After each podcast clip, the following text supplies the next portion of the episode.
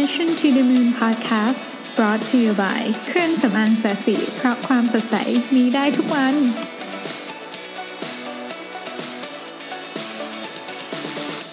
สวัสดีครับ ยินดีต้อนรับเข้าสู่ Mission to the Moon Podcast เอพิโซดที่ 115 ครับคุณอยู่กับประวิธานุสาหะครับ วันนี้เป็นวันหยุดชดเชยนะครับ วันจันทร์ที่ 13 สิงหาคมนะครับ หลายท่านก็คงได้ใช้เวลากับครอบครัวออกไปเที่ยวนะครับ ก็ ชาร์จพลังเต็มที่นะฮะพรุ่งนี้กลับไปลุยงานกันต่อนะฮะวันนี้ก็ตามสไตล์วันหยุดนะครับ เราก็พยายามจะหาเรื่องที่ไม่หนักเกินไปนะฮะไม่ต้องฟังแล้วแบบสบายๆนะครับ ก็ผมได้มีโอกาสไปอ่านหนังไม่ใช่หนังสือขอประทานโทษอ่าน Blinkist นะครับวันนี้คือวันนี้ไปถ่าย Shark Tank วันสุดท้ายแล้วนะครับโอ้โหเหนื่อยมากเลยนะฮะเป็นรายการที่ผู้กำกับใช้งานโหดมาก แต่ว่าสนุกมากนะครับเดี๋ยวรอดูตอน on air เนาะเดี๋ยวจะมาบอกทีว่าจะ on air เมื่อไหร่นะครับระหว่างที่รอ ถ่ายนะครับ ก็มีโอกาสได้อ่าน Bling List นะครับ ซึ่งต้องบอกว่างี้ Bling List เนี่ยหลายท่านที่ที่ใช้อยู่แล้วคงพอทราบว่ามันเป็นยังไงสำหรับท่านที่ไม่ได้ใช้มันคือการสรุปหนังสือออกมานะครับ โดยส่วนตัวเนี่ยก็คิดว่าใช้งานได้ประมาณหนึ่งคือสรุปสักสิบเล่มอาจจะใช้ได้ประมาณสักสองเล่มคือส่วนใหญ่มันจะสั้นเกินไปนิดนึงอะผมผมคำว่าใช้งานได้หมายถึงว่าอ่านแล้ว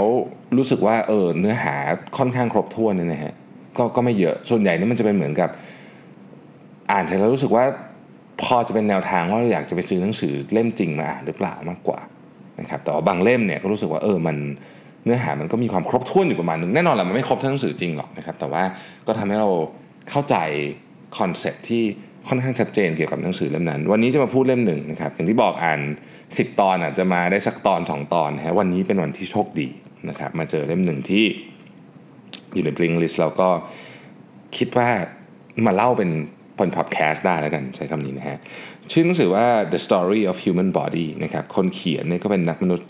มนุษยวิทยานะครับ ชื่อ Daniel Lieberman นะครับเขาพูดว่าอย่างนี้ครับเเราเรามาทำความเข้าใจกับประวัติศาสตร์นะฮะของ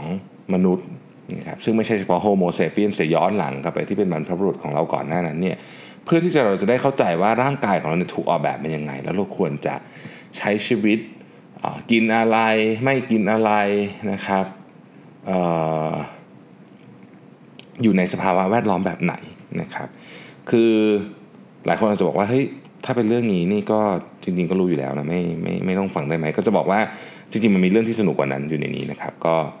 ก็ลองฟังดูแล้วกันว่าเออมันจะช่วยให้เราเข้าใจตัวเราเองได้มากขึ้นไหมนะครับ เขาบอกว่าอย่างนี้ครับหนึ่งในการเปลี่ยนแปลงที่ใหญ่ที่สุดนะฮะของประวัติศาสตร์ ตั้งแต่เริ่มต้นมาจนเรามาเป็นมนุษย์แบบทุกวันนี้เนี่ยที่ทำให้เราแตกต่างจากสัตว์อื่นอย่างมากเลยเนี่ยคือการที่เราเดินด้วยสองขาได้ แต่ก่อนก่อนหน้านั้นก่อนก่อนก่อนนนานๆเนี่ยนะครับ ตั้งแต่สมัยเรายังเอ่อเรียกว่ามี บรรพบุรุษเป็นชิมแปนซีชิมแปนซีเดินสี่ขาถูกไหมซึ่งเรากับชิมแปนซีเนี่ยลิงชิมแปนซีเนี่ยมีความเหมือนกันทางพันธุกรรมถึง 98%เลยนะครับก็คือเยอะมากนะฮะไอ้สองเปอร์เซ็นที่ไม่เหมือนกันนี่แหละนะครับที่ที่ทำให้เราเนี่ยเป็นมาเป็นมนุษย์แบบทุกวันนี้ได้นะครับ ลิงชิมแปนซีเนี่ยนะครับเเดินสี่ขาถูกไหม เดินสี่ขาตั้งแต่เราวิวัฒนาการมาเดินเป็นสองขาเนี่ยมันก็มีข้อข้อไม่ดีเหมือนกันนะคือการเดินสองขา มีข้อดีเยอะมาก แต่ข้อไม่ดีมีข้อไม่ดีก็คือเราเนี่ย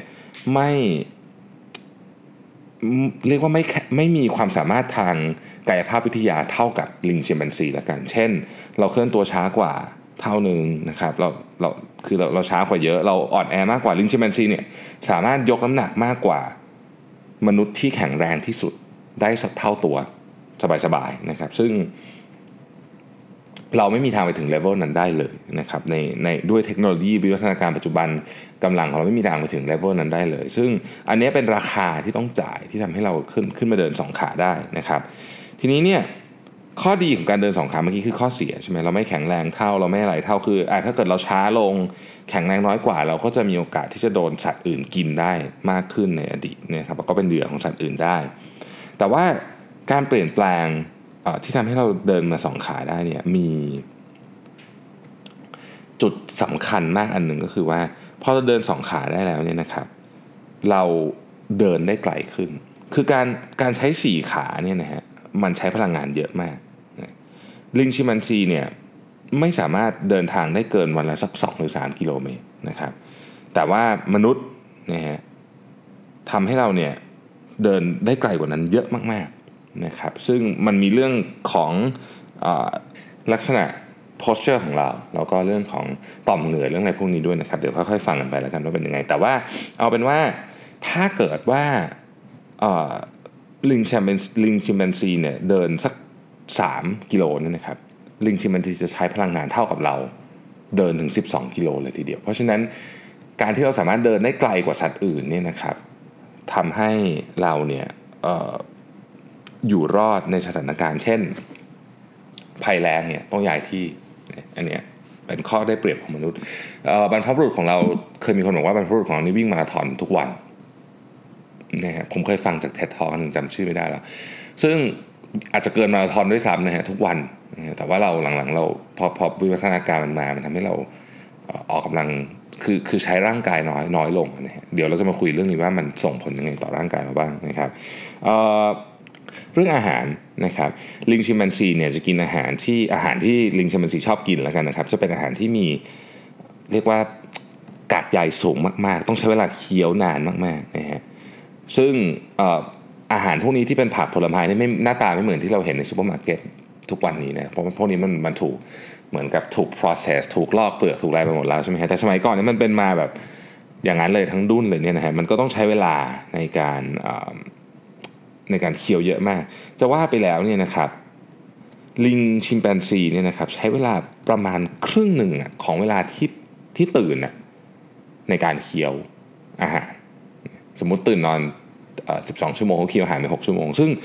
มันมันเป็นงานที่ค่อนข้างหนักมากนะครับ อันนี้ก็คือข้อแตกต่างของบรรพบุรุษมนุษย์กับลิงชิมแปนซีนะครับซึ่งถ้าจะให้พูดแบบสรุปง่ายๆเลยก็คือว่าบรรพบุรุษของเราเนี่ยนะครับ ใช้เวลาในการเคี้ยวอาหารเคี้ยวผลไม้พวกนี้น้อยลงนะก็คือพูดง่ายๆคือเปลี่ยนวิธีการกินนั่นเองนะครับเเราเราเราย้อนกลับไปถึงยุคเมื่อประมาณสัก 2.93 ล้านปีที่แล้วเนี่ยนะครับ ตอนนั้นเนี่ยต้นตระกูลบรรพบุรุษของมนุษย์เนี่ยก็ชื่อว่า Australopithecus นะครับซึ่ง โครงกระดูกที่ดังมากของ Australopithecus ที่ทุกคนเคยได้ยินชื่อเนี่ยคือลูซี่นะครับซึ่งถูกถูกขุดพบขุดพบที่เอธิโอเปียนะครับเป็นหลักฐานว่าบรรพบุรุษของมนุษย์เนี่ยสามารถเดินสองขาและยืดตัวตรงได้นะครับลูซี่เป็นกระดูกของมนุษย์เพศหญิงนะครับมีมีความครบถ้วนสมบูรณ์เกือบทุกส่วนเลยนะครับมีอายุเกือบ 3 ล้านปีแล้วนะครับลูซี่เนี่ยก็เป็นเวลาเราพูดถึงเรื่องเรื่องนี้ก็จะมีคน ยกเรื่องลูซี่ขึ้นมานะครับจริงๆแล้วเนี่ยอ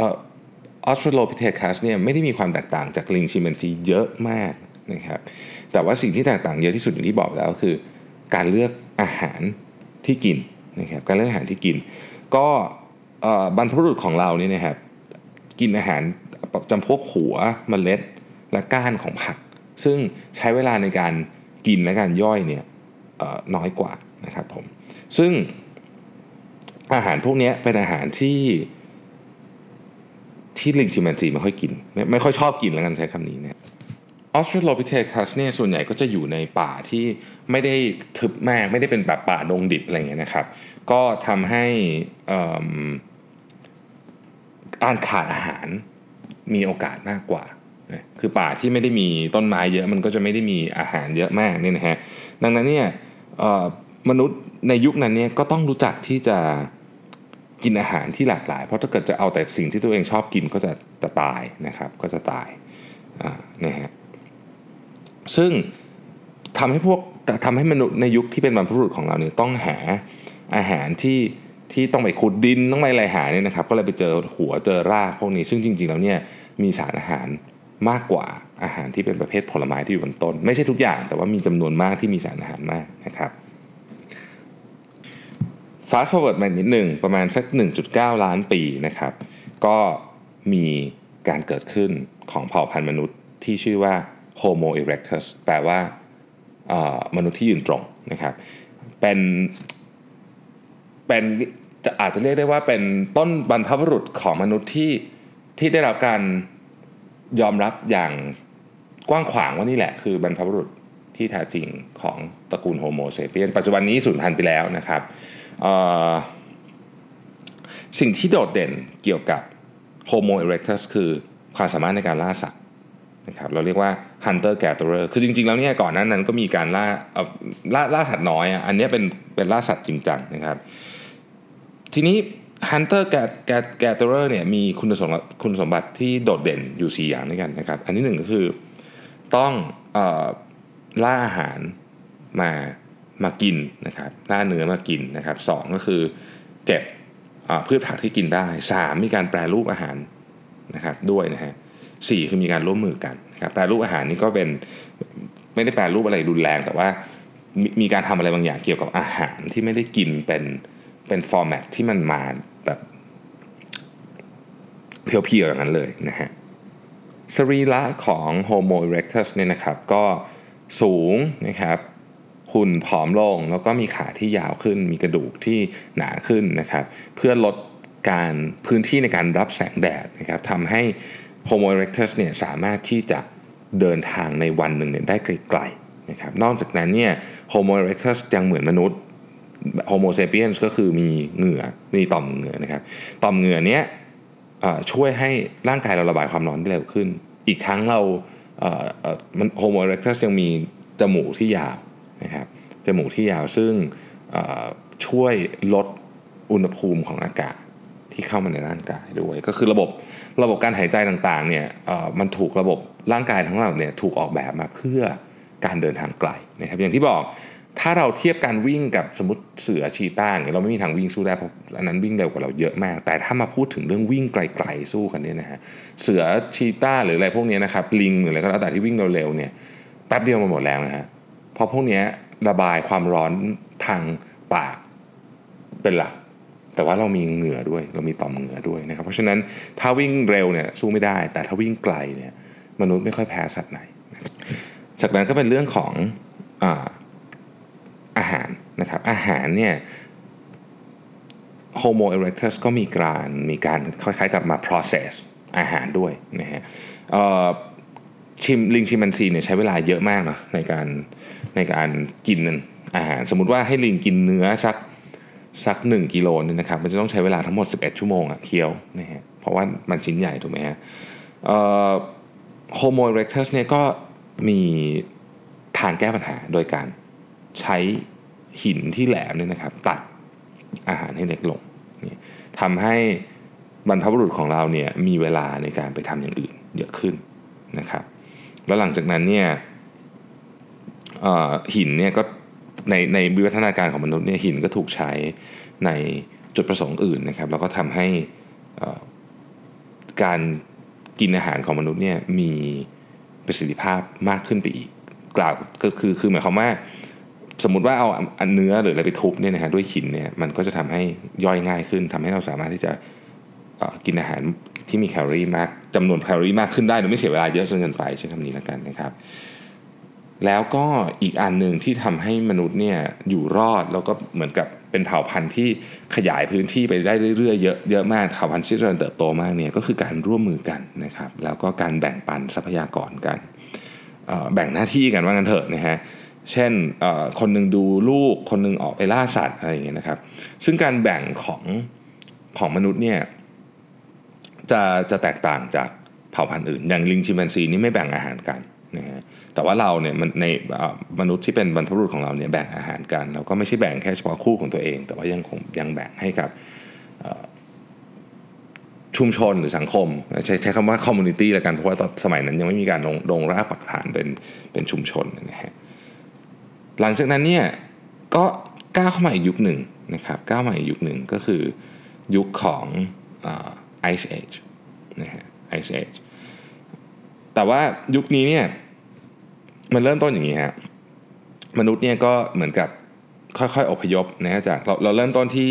กลางทวีปแอฟริกาในปัจจุบันนี้นะครับก็ค่อยๆอพยพขึ้นไปถึงคอเคซัส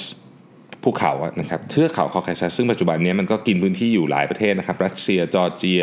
อาร์เมเนียอาเซอร์ไบจันอิหร่าน ตุรกีนะครับการที่เรามีเข้าถึงแหล่งแคลอรี่มากขึ้นนะครับทำให้ร่างกายเริ่มเปลี่ยนฮะตอนนี้นะฮะสมองของมนุษย์เนี่ยเริ่มใหญ่ขึ้นใหญ่ขึ้นนะครับยุคยุคยุคน้ำแข็งไอซ์เอจเนี่ยเริ่มต้น 2.6 ล้านปีที่แล้วนะครับและอยู่นานมากนะฮะเพิ่งมาจบแบบ ออฟฟิเชียลเลยเนี่ยคือเมื่อ 11,700 ปีที่แล้วเองนะครับซึ่งในช่วงนั้นเนี่ยต้องเรียกว่าเป็นช่วงที่ยากลำบากนะยุคน้ำแข็งก็ฟังดูแล้วว่าอยู่ไม่ง่ายนะฮะสมองที่ใหญ่ของมนุษย์เนี่ยช่วยมากเลยในการทำให้บรรพบุรุษของเราเนี่ยรอดชีวิตมาได้นะครับ ถามว่าสมองของมนุษย์เนี่ยมันใหญ่ขนาดไหนนะฮะโอเค ก็ ต้องต้องต้องเล่าอย่างนี้ก่อนว่าเอาสมองของลิงชิมแปนซีก่อนละกันลิงชิมแปนซีเนี่ยก็ถือว่ามีสมองที่ใหญ่มากแล้ว เทียบกับสัตว์เลี้ยงลูกด้วยนมชนิดอื่นนะครับก็ประมาณสักสองเท่าประมาณสักสองเท่า ของสัตว์เลี้ยงลูกด้วยนมชนิดอื่นเทียบน้ำหนักเทียบอัตราเปอร์เซนเทจอะไรพวกนี้เนี่ยนะฮะตอนที่จบไอซ์เอจเนี่ยสมองมนุษย์เนี่ยใหญ่กว่าลิงชิมแปนซี เทียบกับน้ำหนักนะประมาณ 3 เท่านะครับประมาณ 3 เท่า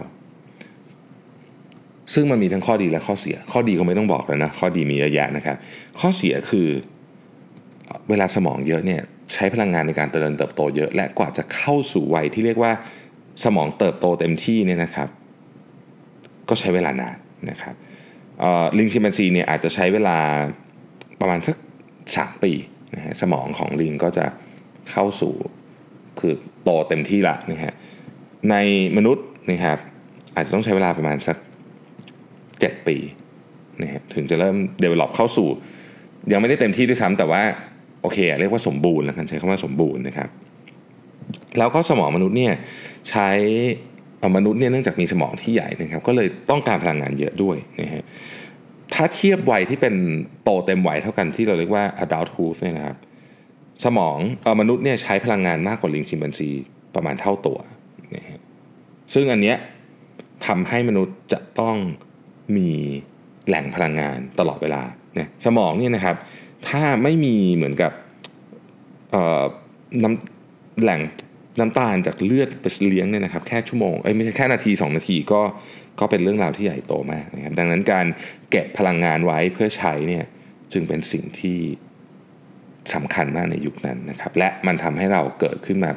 เกิดโรคโรคต่างๆโรคอ้วนอะไรพวกนี้เกิดขึ้นมาจากเรื่องที่เรา วิวัฒนาการของมนุษย์เนี่ยมันมันทำให้เราต้องเก็บพลังงานนะครับอะมาถึง Homo sapiens นะครับ Homo sapiens ก็คือเป็นอันนี้เป็นเราละนะฮะ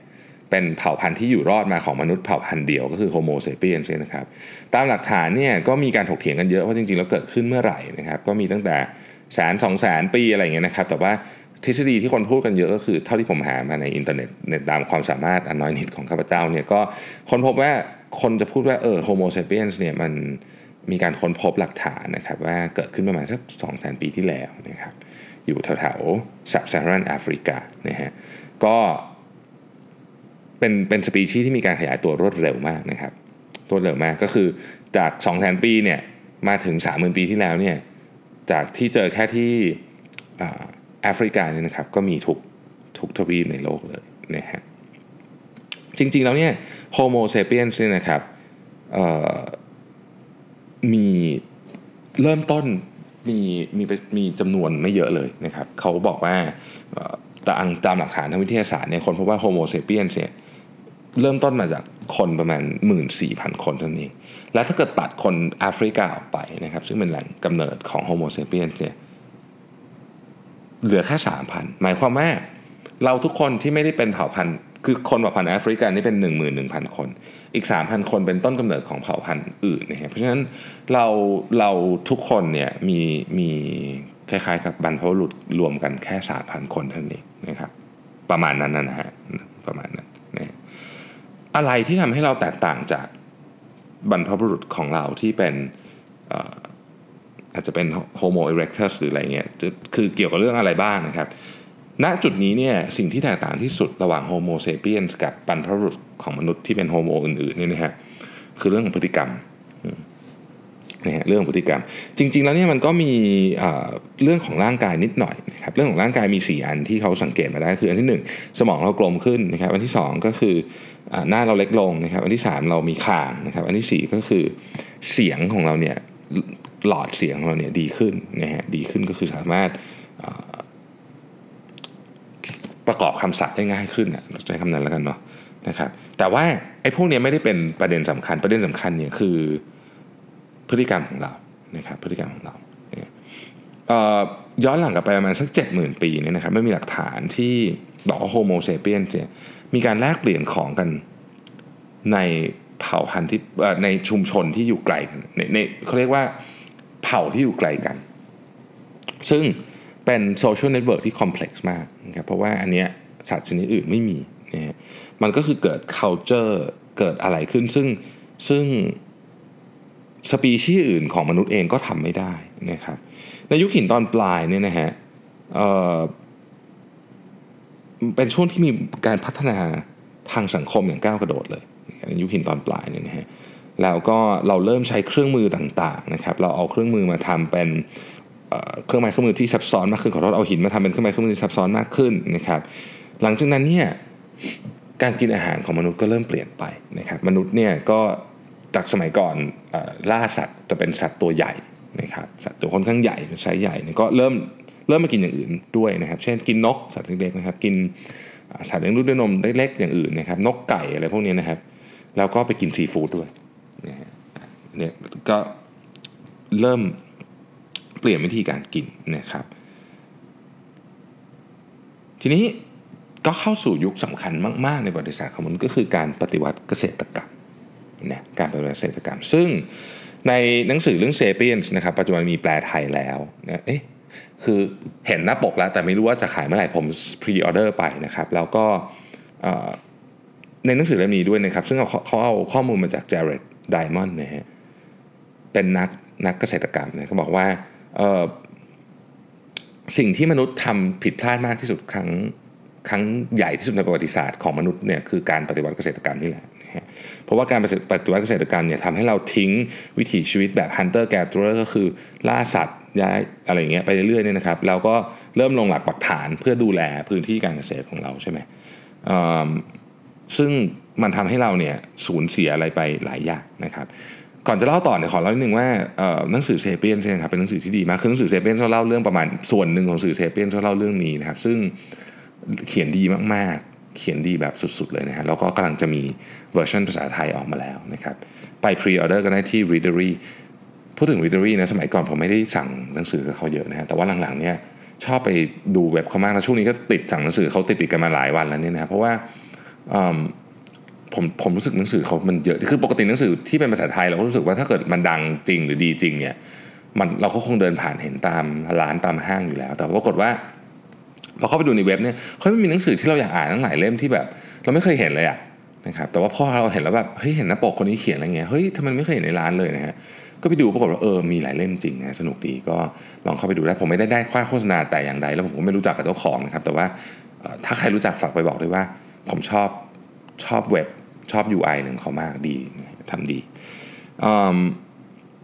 เราก็ชอบหนังสือด้วยนะครับกลับมาที่เรื่องของเรานะฮะทีนี้ไอซ์เอจก็จบช่วงประมาณที่เราปฏิวัติเกษตรกรรมนี่นะครับหมื่นกว่าปีแล้วจบไปนะเราก็เริ่มปฏิวัติเกษตรกรรมนะครับปัจจุบันปฏิวัติเกษตรกรรมเนี่ยทำให้เราเนี่ยสามารถเลี้ยงคนได้เยอะขึ้นนะฮะเราก็เปลี่ยนการกินอาหารจากอาหารที่หาไรายได้ก็กินนะครับ มาเป็นอาหารที่ถูกปลูกขึ้นนะครับ ข้าวฟ่างเดือยข้าวอะไรต่างๆ พวกนี้นะฮะคนเนี่ยปริมาณประชากรเนี่ยเพิ่มขึ้นอย่างรวดเร็วมาก เพราะว่าคราวนี้เราสามารถเหมือนกับควบคุมสป라이ของแคลอรี่ให้กับเผ่าพันธุ์มนุษย์ได้นะครับ ประชากรของมนุษย์ก็เลยเพิ่มขึ้นอย่างรวดเร็ว หลังจากนั้นเนี่ยเราก็เลิกล่าสัตว์ไปด้วยตอนแรกยังล่าสัตว์อยู่ ตอนหลังก็ล่าน้อยลงนะครับ พวกวัวแกะแพะหมูอะไรนี่นะครับ ก็ถูกเลี้ยงก็เป็นระบบเกษตรกรรมนะครับ เราก็สามารถเขาเรียกว่า domesticate สัตว์พวกนี้ได้นะ แต่มันมาพร้อมกับราคาที่แพงมหาศาลนะครับ อันที่หนึ่งก็คือเริ่มมีการบันทึกเกี่ยวกับอาการต่างๆ ที่เกี่ยวกับการขาดสารอาหารนะครับ ตั้งแต่โรคลักกระปิดลักกระเปิดคอพอกโลหิตจางอะไรพวกนี้นะฮะเพราะว่าสมัยก่อนเนี่ยก่อนที่จะปฏิวัติเกษตรกรรมเนี่ยโฮโมเซเปียนกินอาหารแบบหลากหลายมาก คือว่าง่ายคือจะกินล่าอะไรได้เจออะไรก็กินนะครับผลไม้ก็คือ ผลไม้ผักต่างๆ ก็คือเจออะไรก็ขุดอะไรได้เหยียบเก็บอะไรมาได้ก็กิน แต่พอทำการปฏิวัติเกษตรกรรมแล้วเนี่ยช้อยของอาหารเนี่ยเหลือน้อยมากๆ ก็เหลือไอ้พวกที่มันปลูกง่ายๆนะครับ ข้าวข้าวสาลีอย่างที่บอกมีอะไรกันเดือยอะไรพวกลูกเดือยอะไรอย่างเงี้ยนะครับที่มันปลูกได้ง่ายๆนะครับก็เลยเริ่มมีการขาดสารอาหารเกิดขึ้นนะฮะแล้วก็ยิ่งไปกว่านั้นก็คือ เนื่องจากว่ามันมีเผ่ามันมีพันธุ์ของพืชไม่เยอะนะครับ พอพอเกิด โรคระบาดในพืชหรือว่าเกิดน้ำไม่พออะไรพวกนี้เนี่ยฮะเราเราจะกลายเป็นคล้าย ๆ กับเกิดการขาดอาหารเป็นสเกลใหญ่นะครับเป็นเป็นเรื่องแบบใหญ่โตเลยเนี่ยนะฮะเพราะว่าเพราะว่ามนุษย์เนี่ยไม่ไม่ไม่คุ้นชินกับวิถีชีวิตในการออกไปล่าและเก็บพืชผักผลไม้ต่อไปนะครับนอกจากนั้นเนี่ยมันยังเป็นพอคน เกิดขึ้นเยอะเร็วๆนะครับ คือสมัยก่อนประชากรน้อยแม่สมัยก่อนมีประชาชนประชากรสักพันล้านคนนะโลกนะครับแล้วก็โตเกิดเร็วกระโดดเป็นเจ็ดพันล้านเนี่ยใช้เวลาไม่ถึงหมื่นปีนะฮะพอคนมันเริ่มเยอะขึ้นนะครับอยู่ในสังคมเกษตรกรรมเนี่ยแน่นอนว่าโรคก็ตามมานะครับก็มีตั้งแต่โรคเรื้อนวัณโรคไข้หวัดใหญ่นะครับฝีดาษนะฮะแล้วก็โรคพวกนี้จากหลักฐานที่มีเนี่ยนะฮะ สมัย Homo sapiens เป็นฮันเตอร์แก t เ e อร์เนี่ยไม่ไม่มีโรคพวกนี้เลยนี่หลังจากนั้นก็เข้าสู่ยุคของการปฏิวัติอุตสาหกรรมนะครับ อย่างที่บอกว่าในต้นต้นทางของการปฏิวัติอุตสาหกรรมเนี่ยนะครับ ตอนเริ่มต้นเนี่ยมีคนประมาณสักพันล้านนิดๆนะฮะปุ๊บปฏิวัติอุตสาหกรรมเนี่ยโอ้โหคราวนี้กระโดดมาเป็น 7,000 ล้านในวันนี้นะครับต้องใช้คำว่ากระโดดนะคือเทียบกับวิวัฒนาการของมนุษย์ซึ่งยาวมากเนี่ย การเพิ่มของประชากรในช่วงหลังๆ มานี้นะช่วงไม่กี่ร้อยปีมานี้ต้องบอกว่าเร็วมากๆนะครับ ซึ่งการปฏิวัติอุตสาหกรรมแน่นอนแหละ มันก็มีข้อดีมากมายนะครับ แต่ก็มีข้อเสียด้วยอย่างที่เรารู้กันนะว่าเออคนทำงานหนักขึ้นนะครับ ในประเทศที่อาจจะยังไม่พัฒนามากเนี่ยที่ไม่ได้มีกฎหมายแรงงานเข้มงวดเนี่ยมีการใช้แรงงานเด็ก ใช้แรงงานคน 90 ชั่วโมงต่อสัปดาห์อะไรต่างๆ เหล่านี้ หรือแม้แต่ประเทศที่พัฒนาแล้ว ก็คนก็ทำงานหนักจนกระทั่งเสียสุขภาพหรือเครียดหรืออะไรเงี้ยเยอะมากนะครับ มันก็มาจากการผลของการปฏิวัติอุตสาหกรรมส่วนหนึ่งแต่เอาละไม่เป็นไร เพราะมันมีมันมันก็ต้องค่อยๆแก้กันไปเรื่องนั้นนะฮะแต่มันก็มีข้อดีมันก็มีเรื่องดีเกิดขึ้นเยอะครับ อย่างเช่นหนึ่งในเหตุการณ์ที่สำคัญที่สุดเหตุการณ์หนึ่งการปฏิวัติอุตสาหกรรมก็คือ ตอนที่หลุยส์ปาสเตอร์นะครับเป็นนักเคมีชาวฝรั่งเศสนะฮะ ไปได้รับการว่าจ้างในปี 1865 จากคนที่ทำไวน์เนี่ยให้ให้ไปเหมือนกับ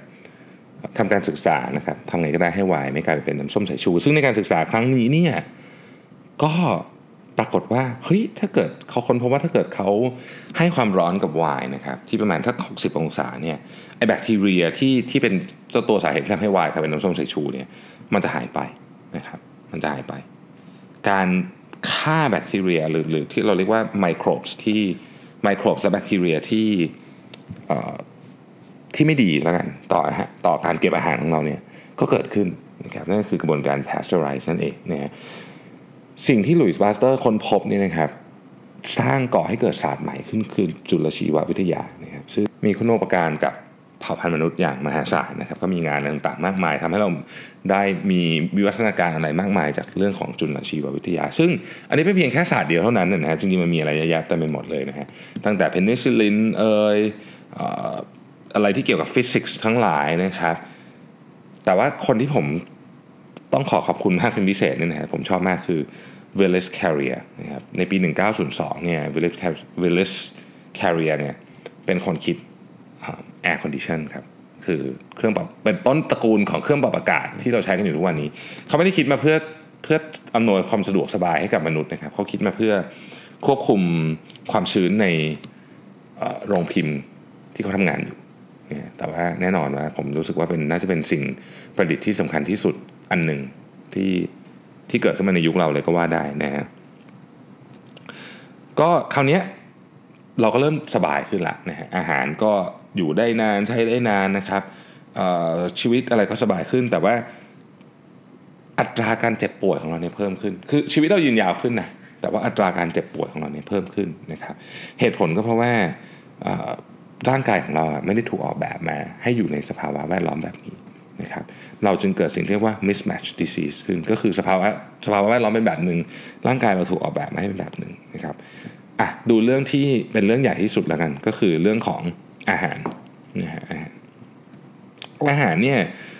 อดีตนะครับเราใช้พลังงานเยอะมาก เราจึงถูกออกแบบมาให้เก็บกักอาหารไว้เก็บกักแคลอรี่ไว้นะครับเพราะไม่งั้นเดี๋ยวตาย อย่างที่บอกสมองต้องสมองไม่มีอะไรไปเลี้ยงมันนาทีสองนาทีตายนะฮะยุคปัจจุบันเนี่ยมันตรงข้ามเลยนะคือยุคปัจจุบันเนี่ยน้ำตาลเนี่ยนะครับเอาแค่น้ำตาลเนี่ยนะครับร้อยปีที่ผ่านมาเนี่ยน้ำตาลถูกลงไป 5 เท่าตัวนะครับแล้วก็อะไรก็ตามที่เป็นเกี่ยวกับ อาหารที่มีน้ำตาลและแป้งเยอะๆเนี่ย เป็นอาหารที่ราคาถูก ลงไปเรื่อยๆนะครับจากจากแต่ก่อน เพราะฉะนั้นแน่นอนว่า คนก็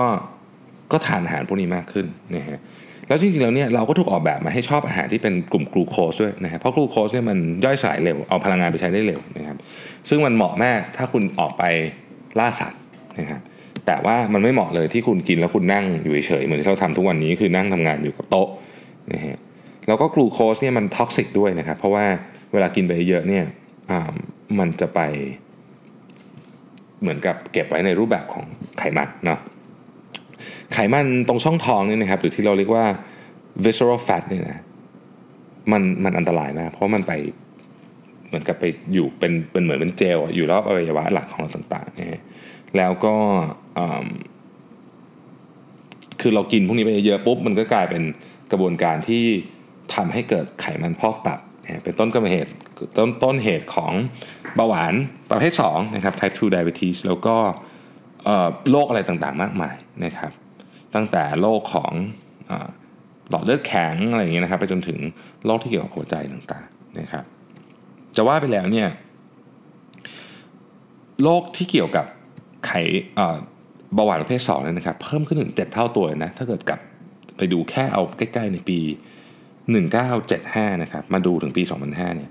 เคสที่รายงานเกี่ยวกับเบาหวานเพศ2เนี่ยเพิ่มขึ้นถึง 7 เท่าเลยนะครับ ก็แน่นอนนะฮะ อันนี้เรื่องอาหารการกินทุกคนรู้อยู่แล้ว อีกเรื่องหนึ่งแน่นอนก็รู้อยู่แล้วเหมือนกันก็คือ